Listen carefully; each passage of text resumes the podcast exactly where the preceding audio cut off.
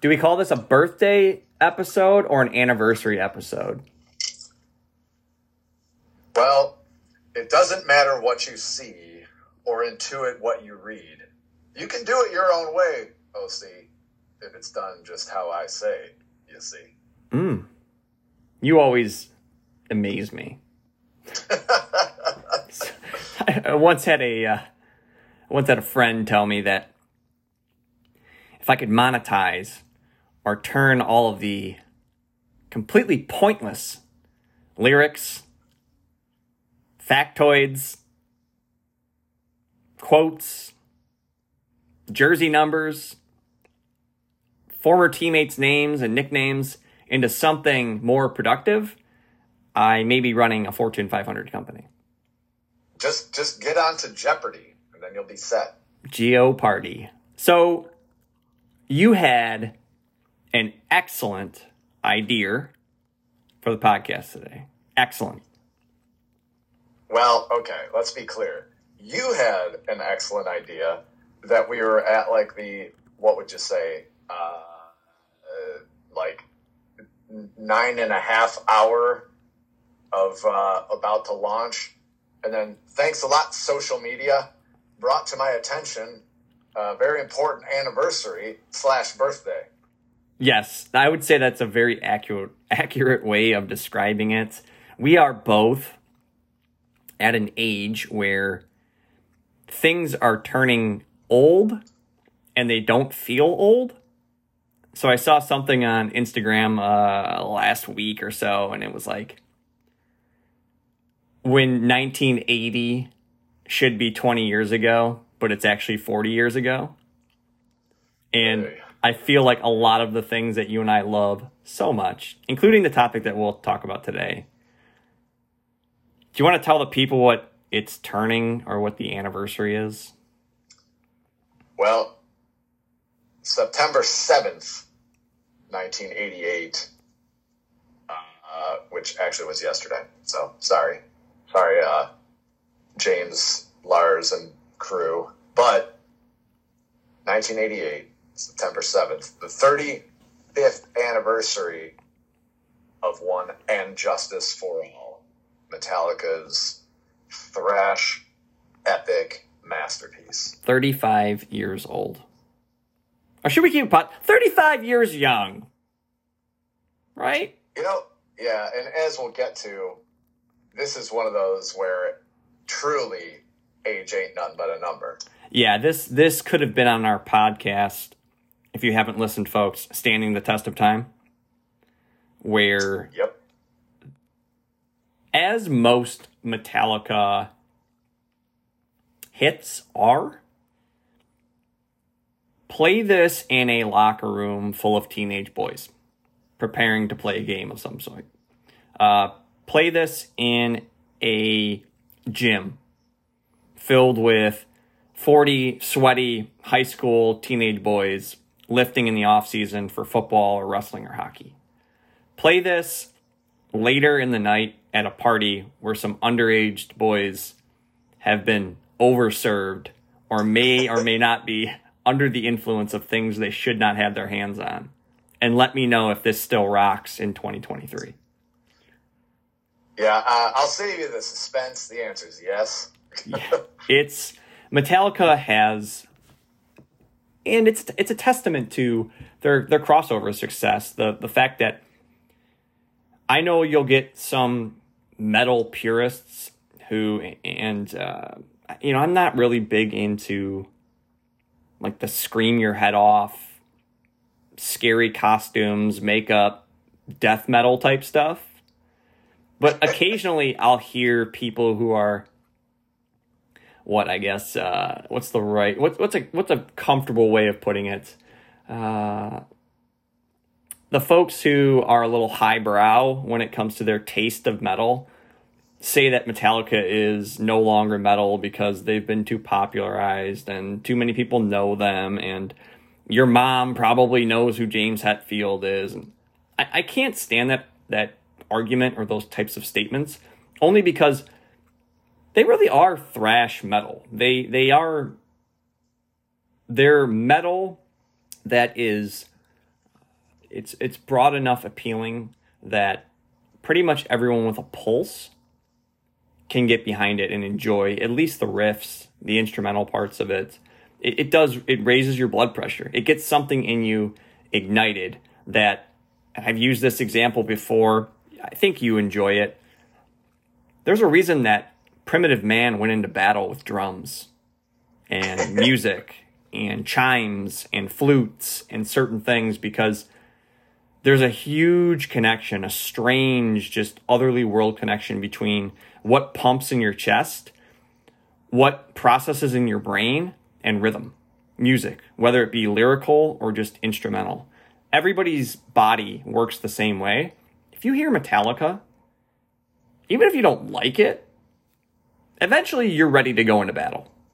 Yeah, yeah. It it uh, taps into all of our common wiring, and whether it's going to make you, you know, put your head down as the fullback and like take out a linebacker, or you know, drive through to the net through contact or whatever. Like it, it's there, and it's it's all just tapped into when you switch this record on in particular. I would say. Yeah, and, and Justice for All, I have so many stories, and I'm hoping we get to cover all of them in the 30 or 45 minutes we talk about this this album. But my Metallica fandom, it may or may not be different from others depending on your age, you know, and and your exposure to them. But I had this weird reverse relationship in terms of timing with Metallica. So credit to the great American. even even now in his 60s, he's very aware of music and and is has his finger on the pulse of songs from all kinds of different uh, genres. My dad, the great American, was the one who got me into Metallica. So I, I awesome. very distinctly remember my dad had this just horrible 1990s ish black Ford Escort, a four door, and a tape deck, and a little plastic container that he kept in the car with all of his cassettes. Always purchased at Dearborn Music, by the way. Absolutely, and still are. We're on the way to hockey one time, and he throws in the Black Album on cassette tape. And that game, uh, I was suspended from the league because I murdered three fellow hockey players and I ripped my coach's head off with my bare hands and then ate it in front of the rest of the locker room. But uh, I just remember that moment of listening to the drums and the guitar and Hetfield's voice and just being like, what is this that I'm listening to right now? What am I experiencing? So yeah. it caused me to take my own monies, my lawn cutting money and my chore money, go on over to Dearborn Music, and I actually purchased a lot of Metallica stuff in reverse. So Black Album is what got me in the door. And then albums like And Justice for All were the ones where I was kind of like revis- revisionist history almost of appreciating what built the group that I currently liked. Yeah. I mean, I'm obviously uh, a little bit more advanced in years, so my uh, my introduction to and Justice for All in particular. Well, first of all, let's be clear. Anybody who was around in the mid to late '80s was most likely, if you lived anywhere near the uh, you know Lake Erie esque area, you're at Cedar Point and you saw the metal T-shirts while you waited in line for the Iron Dragon or the Magnum or the Blue Streak or whatever. And so I feel like I knew every Metallica song title and I had their album art memorized by the time I was like 10 because, you know, I stood in line and marveled at all these amazing shirts. But I didn't actually know anything about the band. I just thought they were like cool and scary and then uh, the first time I saw the video for one, uh, which was you know the first single on "And Justice for All," I, I, was I was right. They are scary, and cool. Yes. So, One is um, an absolute. Uh, if you've ever seen the music video back when they made music videos that actually were relevant to the song, yeah. they take you on a journey in that video, and and it is one of those ones where you are a little uncomfortable, especially when you're a younger kid watching it. Like, what's going on here? Like, I dig this song, but I don't want anyone to turn the lights off right now. Yeah, I mean, uh, that's uh, that's the highbrow part of uh, Metallica. You know, the the video, the lyrics. It's basically Truman Capote's uh, "Johnny Got His Gun." So, you know, when that came out, it was big. And and let's, I guess, just for the uninitiated, you know, and Justice for All comes out. It for a thrash metal album in 1988, it hit number six on the Billboard charts, which was like unheard of. And within the first year of it release of its release, it had sold almost two million copies, which is just like uncharted territory for that kind of music at that time. And um, you know, it had a bunch of singles. Uh, one, it had uh, "Harvester of Sorrow." It had. Uh, uh, what else was there? Oh, uh, Eye of the Beholder was a single, and then you had like Dyer's Eve. So I mean, just like epic banger after epic banger on that record, and eventually, it's now to this day, it's sold almost 10 million copies. So second only to the Black Album from the Metallica catalog. When I had our interns who had to work overtime last minute to look at this this topic today, when I had our interns pull data on And Justice for All, I almost couldn't believe that they charted that high with this album. Given the time, you know what I mean? Like, not because it's not a good album. Obviously, you and I have a very skewed appreciation of them. They've meant a ton to us. We have bonded a lot with their music. And I don't want to be biased, but I love it. I think it's awesome. I couldn't believe it. It was that successful uh, just in the general pop culture in 1988. Yeah, it was, uh, you know, my initiation into junior high. Uh, shout out to Bryant Junior High. Shout out to Izzy. Uh, made the uh, Bryant Junior High, now Bryant Middle School, uh, volleyball team Wow. last night. Wow. Yeah, Can so- we? Wow. Are you going to? uh And this is a side note. As as a, I'm a girl dad now too. Are you going to make her extend her shorts because? because I I I was at a gymnasium last winter where my son was playing basketball and there was also some type of a volleyball tourney going on with girls who right, were make it quick. You don't get to hijack my story. well who were who were teenage age and as a dad i said no. Nope we're nope we're not doing that. The shorts are going to be extended. So let's put it this way: uh, if James Hetfield ain't wearing short Lululemons, then neither are you, kid. yeah. Yeah. Well congrats. So- congrats. That's cool.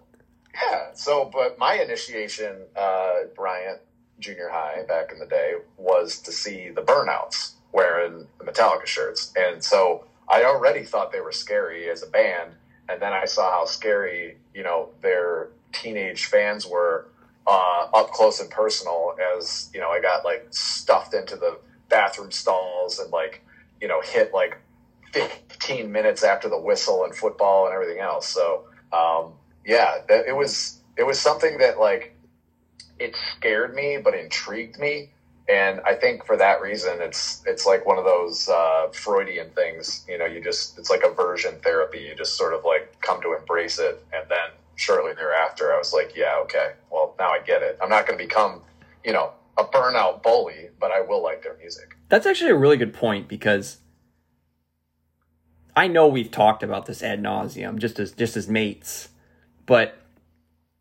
the music you listen to does not need to reflect the person you are. And you can have an extreme appreciation for certain types of music and not adapt that into your everyday life or how you present yourself or how you conduct yourself. If at that age, you know, Metallica was this kind of uh, seedy, grunge, metal, uh, you know, like you called them, burnout kid type stuff. Uh, I would argue that they've become so broadly applicable to just dudes that to harken back to our regulators conversation with every guy knows regulators. Every dude. Yeah. You, you, you know, and, and every dude knows Metallica songs. They know one, right? They know And Justice for All. You that hits your ear. And even if you're totally into rap, you appreciate Metallica. Yeah, I mean, and I think that eventually, you know, people's you know true colors sort of come out, and it, the the true colors of James Hetfield and Lars Ulrich and you know Kirk Hammett, and at the time Jason Newsted for the Black Album or for uh, and Justice for All, and you know even now with Robert Trujillo, it, their true colors are basically they're intelligent, basically geniuses uh, in their craft, and they're interesting people, and they care a lot about their fans, and they care a lot about each other, and um, you know they're much more worldly and sophisticated and just better than whatever they were sort of like pigeonholed into in 1988. Yeah, these aren't four guys who quit their jobs at uh, at Speedway, Kroger, Jiffy Lube, and unemployed, got together, hate the world, wanted to scream into a microphone, so just started thrash metaling in a garage somewhere. They are their depth of being is Kevin. Can we at least just briefly mention the Rogan podcast I sent you with Hetfield, where he, they actually get into like who he is? The dude is so complex. He's so fairly balanced as far as I'm concerned, especially for somebody who's that successful, that famous, that rich. The guy tends bees as a hobby. Yeah. He's a beekeeper. Yeah, there, there. I don't think there are too many interesting things in the world that the boys in black from Metallica have not conquered. You got beekeeping, you've got race car driving, scuba diving, surfing. I mean, it, it's like anything you can think of. Uh, these guys have done. They've taken on, you know, different parts of the record industry, and uh, it's just they're they're titans, and they're titans for good reason. Um, but I did, you know, I mentioned his name, Jason Newsted. You can't really talk about And Justice for All and not talk about Jason Newsted's part in it. And first of all, shout out uh, to uh, a fellow Michigander, first and foremost. Gotta love that. But, you know, you got a guy who has to replace the legend Cliff Burton, who, of course, died uh, an untimely death in the tour bus crash in 1986. So Jason Newsted comes in and is, I mean, to say that he was not given a warm welcome is an absolutely insulting understatement. They were just they were they were mean to him. There are levels of hazing, Kevin, in the world. We're both bros. We're dudes. We've been through the sports. We've been through the the hallowed halls of junior high and high school.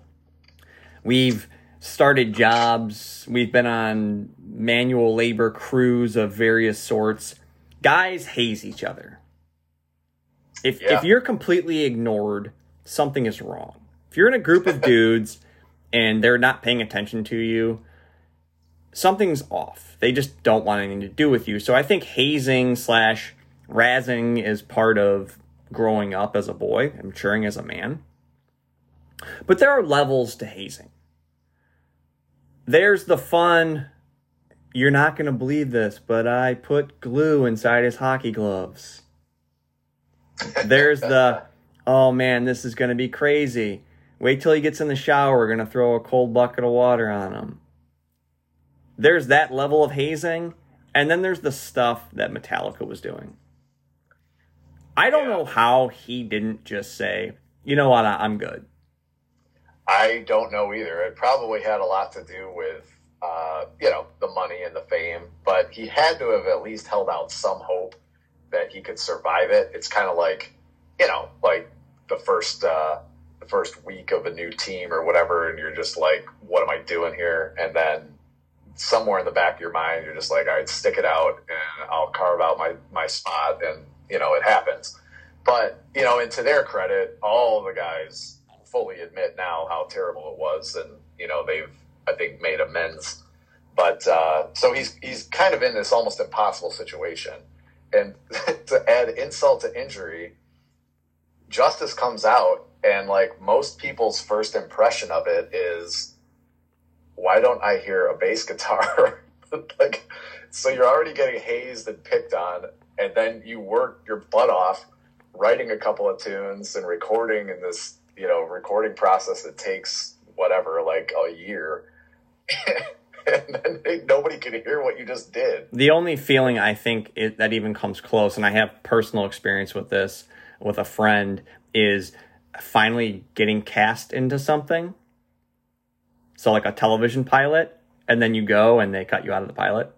yeah yeah they're like oh yeah about that we just Yeah. sort of edited around your part and uh, now it's on the cutting room floor somewhere Terrible. And no we didn't save it So, the album itself, one thing I have to share with you, because in my total recall brain that does Sparrow from time to time, I have such fun memories of. Do you remember Contra on Nintendo?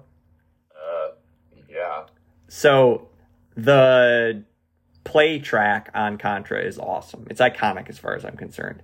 I had somehow I found a an iTunes gift card in my desk drawer and I had like 4.99 on it. So I bought a song and then I bought a ringer. It took me quite literally 4 weeks to figure out which ringer I wanted to buy for my phone.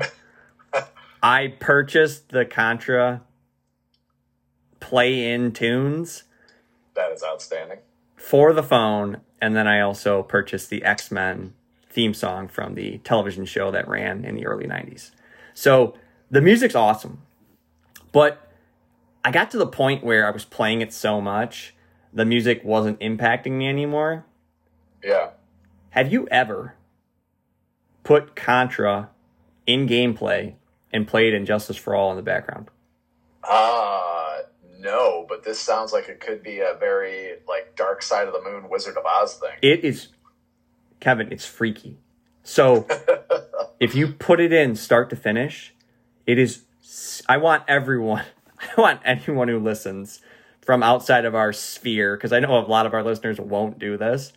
Anybody that gets pulled into this that has the kind of brain that you and I have, put it on and either look up a YouTube video of someone playing Contra in game mode Yeah. or use your NES that has Contra, which we still have in this house, and play it. It will freak you out. It is like it, it fits the gameplay so accurately.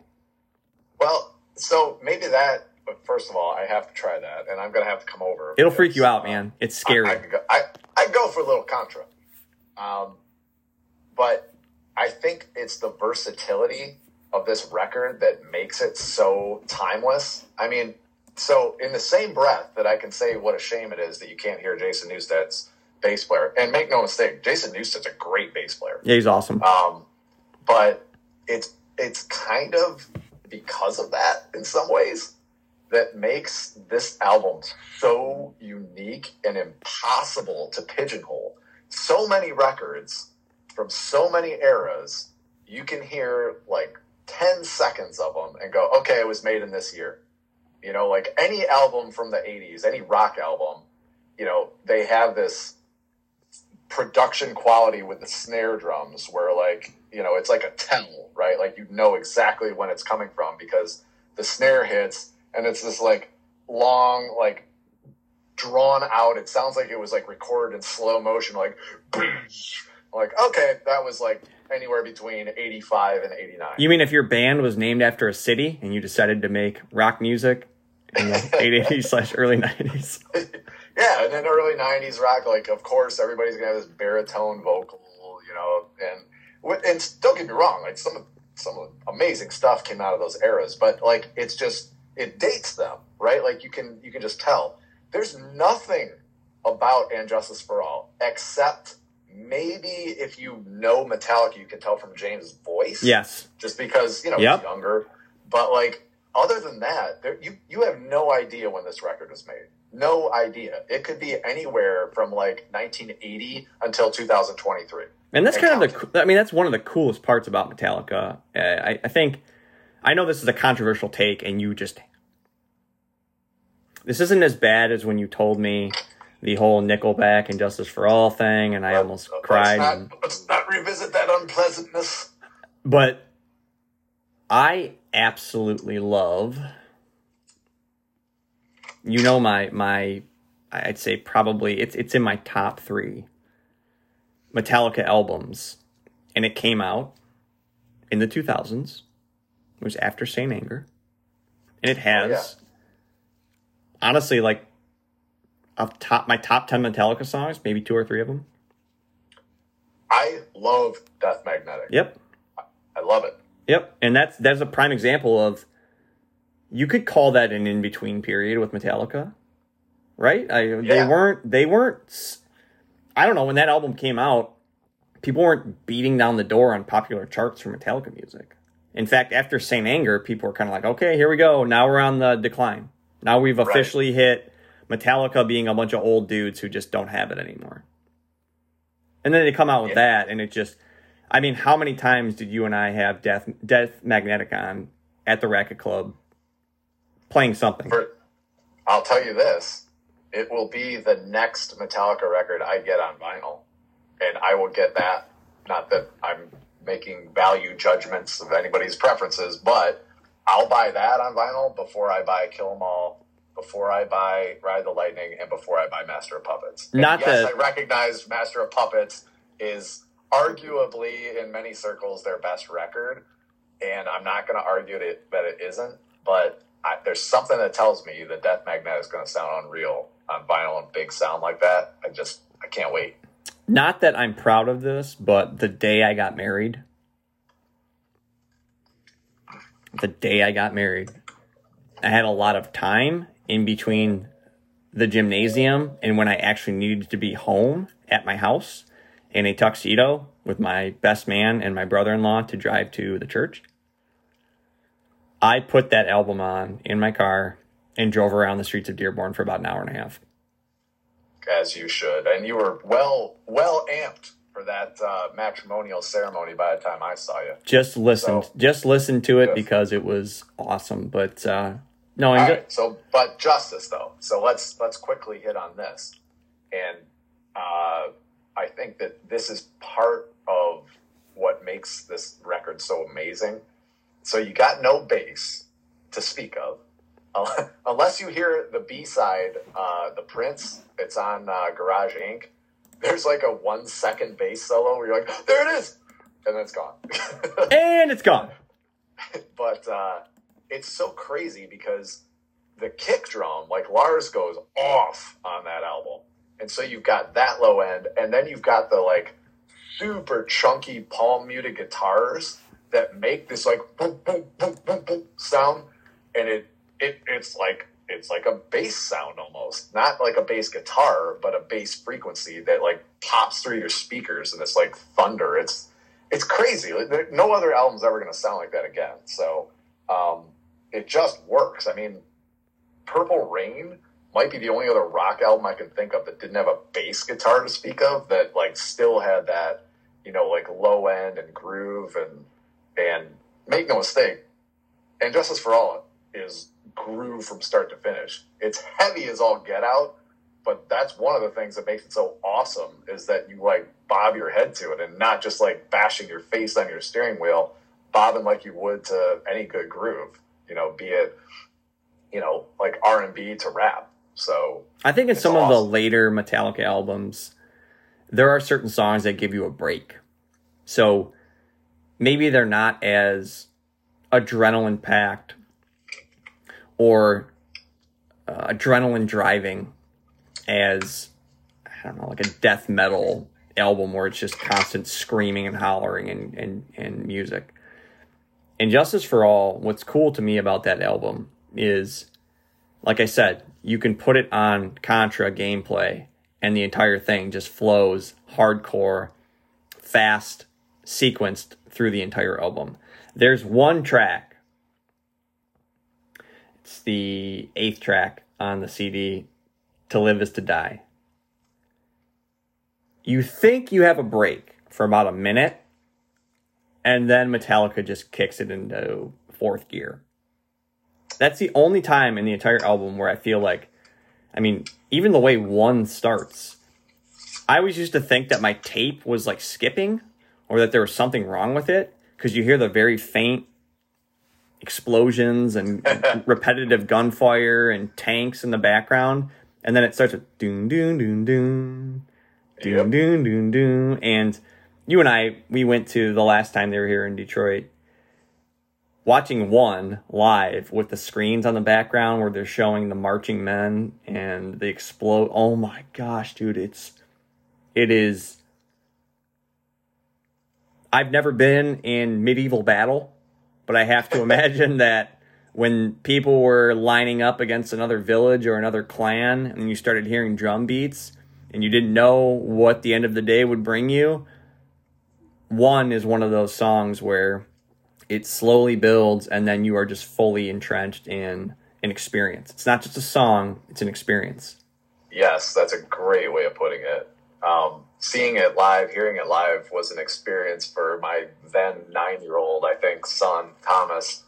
It, it was uh, intriguing and terrifying for him. to So cool. that. The way they It the production, unreal. the way they they produce that song and they take you through this journey of like I said, you, you hear that like what is is my is it not playing? And you hear and you're just like okay, what's going on? Oh, okay, and then they take you from they gradually step you through this process of lighting you up, lighting up your Yeah. brain, lighting up your heart, lighting up your senses. And very few bands have the ability to do that. Metallica's done it repeatedly.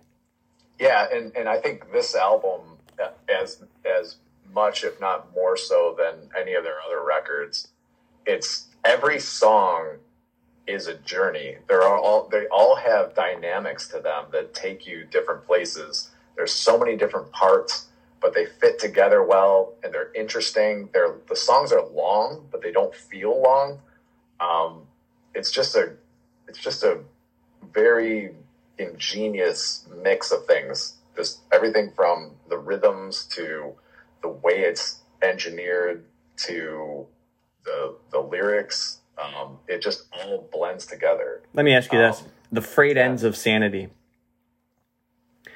Why did Wizard of Oz drop the ball and not have that be? Seriously.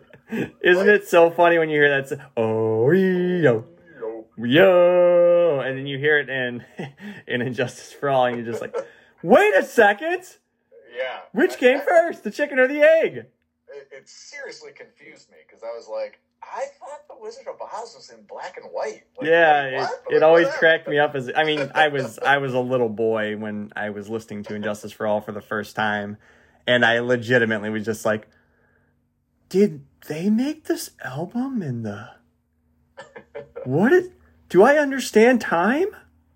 What came first? These munchkins are going to die. yeah, it's so funny. I always get a kick out of that when I hear that song. Yeah. Uh, our boy uh, who was at the show um, in the suite, shout out to Powell Miller, the Miller Law Firm.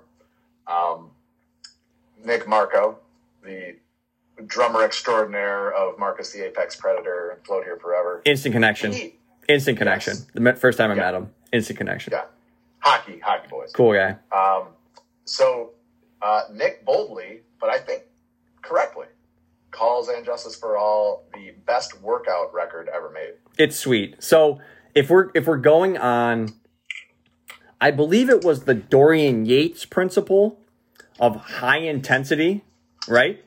Remember? So he he went against Arnold would always say, very famously, he trained for like three, four, five hours a day. Yeah, And some fitness people would say that maybe you don't need that long to achieve hypertrophy with your muscles. Mm-hmm. Dorian Yates was the I train three days a week for 45 minutes. I warm up with one set. I take the next set as heavy as I can, as hard as I can, and then I'm out.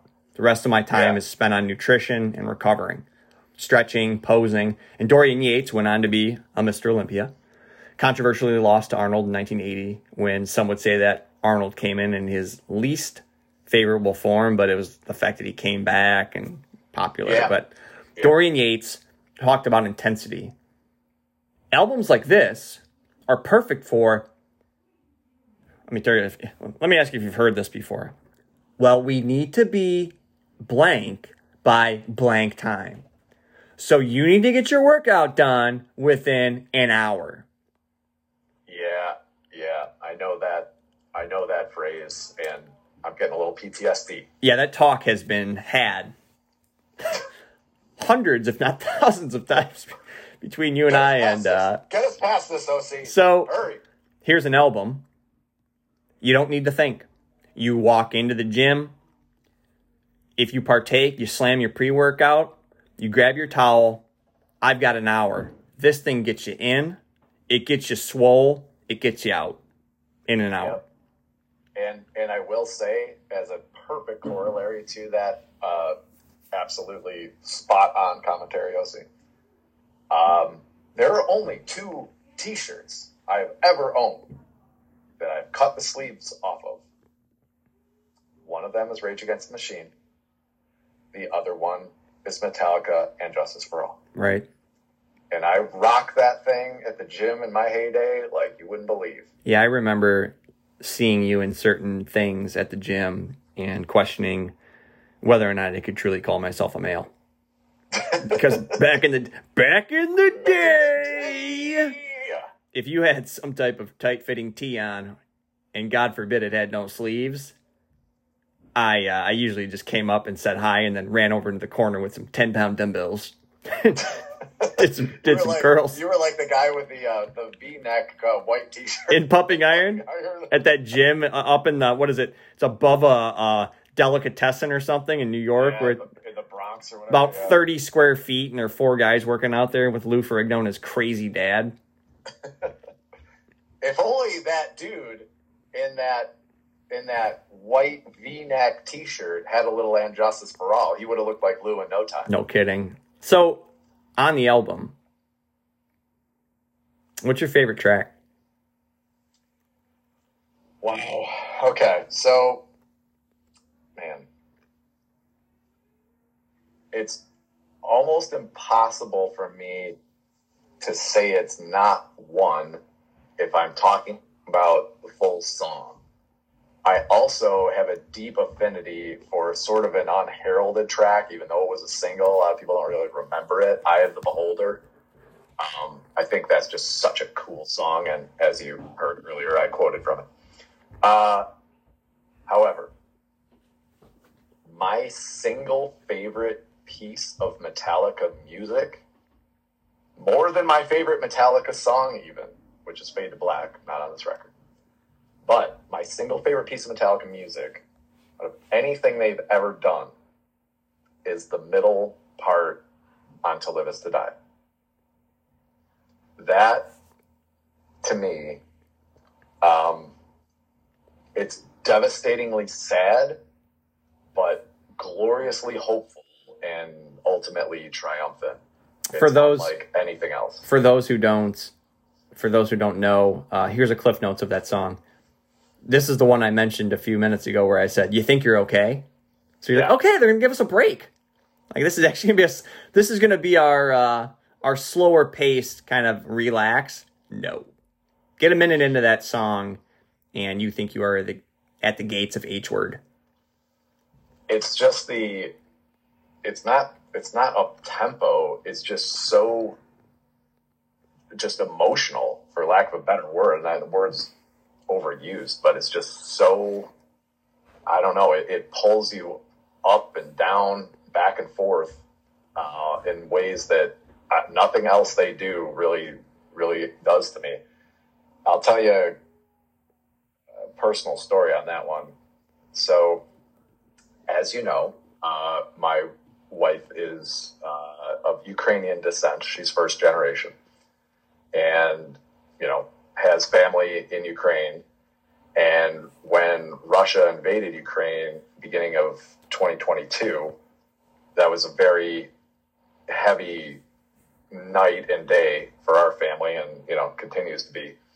But uh, when I woke up the next morning, and I was at a hockey tournament with Thomas, I woke up the next morning expecting, fearing that the headline would be that Russia toppled Kiev and you know basically took over the country. When I read that Kiev had fought them off and kept them sort of at the gates, I had my AirPods on playing To Live Is to Die, and when that part came on, I was so like angry but proud and just every emotion in between and like my eyes are welling up with tears. I was looking in the mirror, listening to it. Like I was just so beyond any kind of emotion that I've had in other contexts. It was surreal almost. Um, so that song kind of, I already loved it and it'll never be the same in a good way, in, in a tragic, but ultimately good way. Metallica has this just otherworldly ability to connect the past, the present, and the future with a lot of their songs. So, what I mean by that is you can listen to certain tracks by them that maybe you enjoy right now. You're listening at lunch, you're listening while you're working out, you're listening while you're running. So, you just kind of, they're there. You love them. You love the, you know, you love Blackened, you love Shortest Straw, you love Harvester of Sorrow. It just kind of works. Now that you and I have sons, there are certain songs where I'm like, I can't wait to see the first time my guys hear this and they listen to it before a soccer game and they listen to it before a wrestling match or they listen and they get it. And part of me likes to think that my dad very in a very calculated way threw that black album in before my might hockey game, knowing that yeah, he could probably just listen to Rush Limbaugh on the way to this game, like I always force him to. Shout out to the EIB network back in the day. but or I could put this on and watch watch the match strike. Watch the lights turn on. Watch the, you know, hear the ignition switch, right? The past too has so much applicability to Metallica's music where you can reflect on things that have happened. Maybe they were good things. A lot of times they're, at least with my Metallica fandom, a lot of times they're the not so good things. And you can pull yourself into the actual genuineness of the way James writes music, the way Lars writes music, Kirk, everybody, the way they perform, what they actually embed within the songs. And like I said, it's you have past, present, and future enjoyment of so many of their songs because of how they express what maybe you can't express. Yeah. And I think that's very, very well said, my friend. And, uh, you know, I think most people, if not all people who truly love Metallica, will tell you that Metallica has gotten them through something. Yep. It could be a tough personal thing. It could be, you know, just a, a weird time in the world. It could be, you know, a game that they, they got up for, or, you know, a job interview, whatever. But it it's Metallica's just there for you, you know? And uh, I think they not only take a lot of pride in that, I think they they exist to this day because they know that and they want to continue to be a part of people's lives in that way. Let me ask you something. And this came up recently in our household. We're in that we're we're in the safe space, right? Are are we in the trust tree? We are. Continue. Stephanie, always does an excellent job of trying to relate to me and show me things that she thinks I enjoy. So she sends me uh, some type of post. It was on Facebook or something like that, and it was Virginia Tech. Yeah. First game of the yep. season, and as you know, they use Enter Sandman basically as um, it's not warm up music. It's what like their introductory yeah, music. Yeah, for- it's like like entrance music. Kind yeah, of the, thing, The, it'd be their their wrestling uh, wrestling music, their entrance song. right. But they use Enter Sandman. When we talked about the applicability of Metallica, look no further than Googling or pulling up on YouTube or on social media, Enter Sandman, VA Tech, and watch everybody in that audience, not just the student section, folks, not just the student section, everybody in that audience, what happens to them when Enter Sandman comes on. Yep. That's Yep. not that's not reflective of Enter Sandman. That's not reflective of And Justice for All. That's reflective of the band Metallica. I agree. And uh, just the last note, I can't wait to experience it for myself in November once again. And it will be uh, it will be a two night event where my wife has a chance to not fall farther behind me in uh, number of times having seen Metallica because there was a time, OC, when I had first met my lovely wife Irene before she was my lovely wife Irene. She had seen Metallica more times than I had, and that was a big sore spot for me. That really bothered me, and I have since surpassed her. I think I'm one or two ahead of her. So we get the two shows this uh, coming November weekend. I cannot wait. Yeah, it's pretty cool. I, I you know to give a family connection. When you and I went, you so graciously treated me to a spot in that that uh, suite over there at the Comericas. My dad worked that show. My mom and sister went to that show on their own free will, and I was there.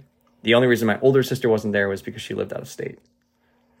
so that should show you my my mom 50s something year old mom at that time my 20s something little sister and my 50s something father myself with my best man mr kev all at the same concert genuinely digging the heck out of the experience Yep, and uh, right there with us at that time, uh, my 75 year old dad and my nine year old son. So, generations is an absolutely spot on, applicable, living, breathing term when you're talking Metallica. i think we've done them justice Oh, I see what you did there. kind of teed that up for you there. I think we did them justice with this. The only thing I'll say in closing, unless you have something that you really want to talk about, is Nope. To all of the teenage girls wearing And Justice for All t-shirts that they bought at Target or bought at H&M, just just have this at the ready. If some weirdo in his 30s or 40s or 50s comes up and says, "Oh yeah, what's your favorite song on that album?" It's one word. Just remember one. And you can at least get out get out of jail free right there by just saying one. I did pull the excuse me, Miss, what's your favorite song on that album? A couple of years ago at a festival in Livonia, only because it really did hurt my soul that I saw a little girl, cute as a button, maybe 12, 13 years old, pretty girl, and she's wearing an And Justice for All shirt. It's tied up in the front. And I'm like, am I really that old that she's wearing that to be ironic? I was like, well, what's what's your favorite song? She's like, don't talk to me, weirdo. Police. Well, OC, you know what they say to live is to die. We're not going to die, are we? I mean, if you're living, you are. As my dad always says, I guess. uh, Junior, cut it out. None of us get out of here free. Okay, Dad. Thanks. I was Right. telling you I had a bad, bad, bad experience at work. Don't need to talk about my death now. Can we can we at least put it on slow motion or? challenge to the audience before we let you go. Put something on the q&a put something on the q&a leave a rating. Leave some feedback. That's really what drives popularity. And uh, on top of it we are on the instagram. Hey share your reels. Share our reels with people. You know share our posts. It gets eyes on the podcast and we're to keep doing it because you and i just like talking to each other. But it is kind of cool to see this thing growing. It's steadily adding more people we're getting a lot more uh, listens and thanks. It's it's, it's pretty fun. Absolutely. Thanks, everybody. Thanks, Kev. brother. Talk to you next week. As I always do during this time of year. Good luck tomorrow. You know I'm praying for you. Thank you. I'll uh, I'll hit my hardest and run my fastest. All right, homie. We'll talk soon. See you. Bye bye.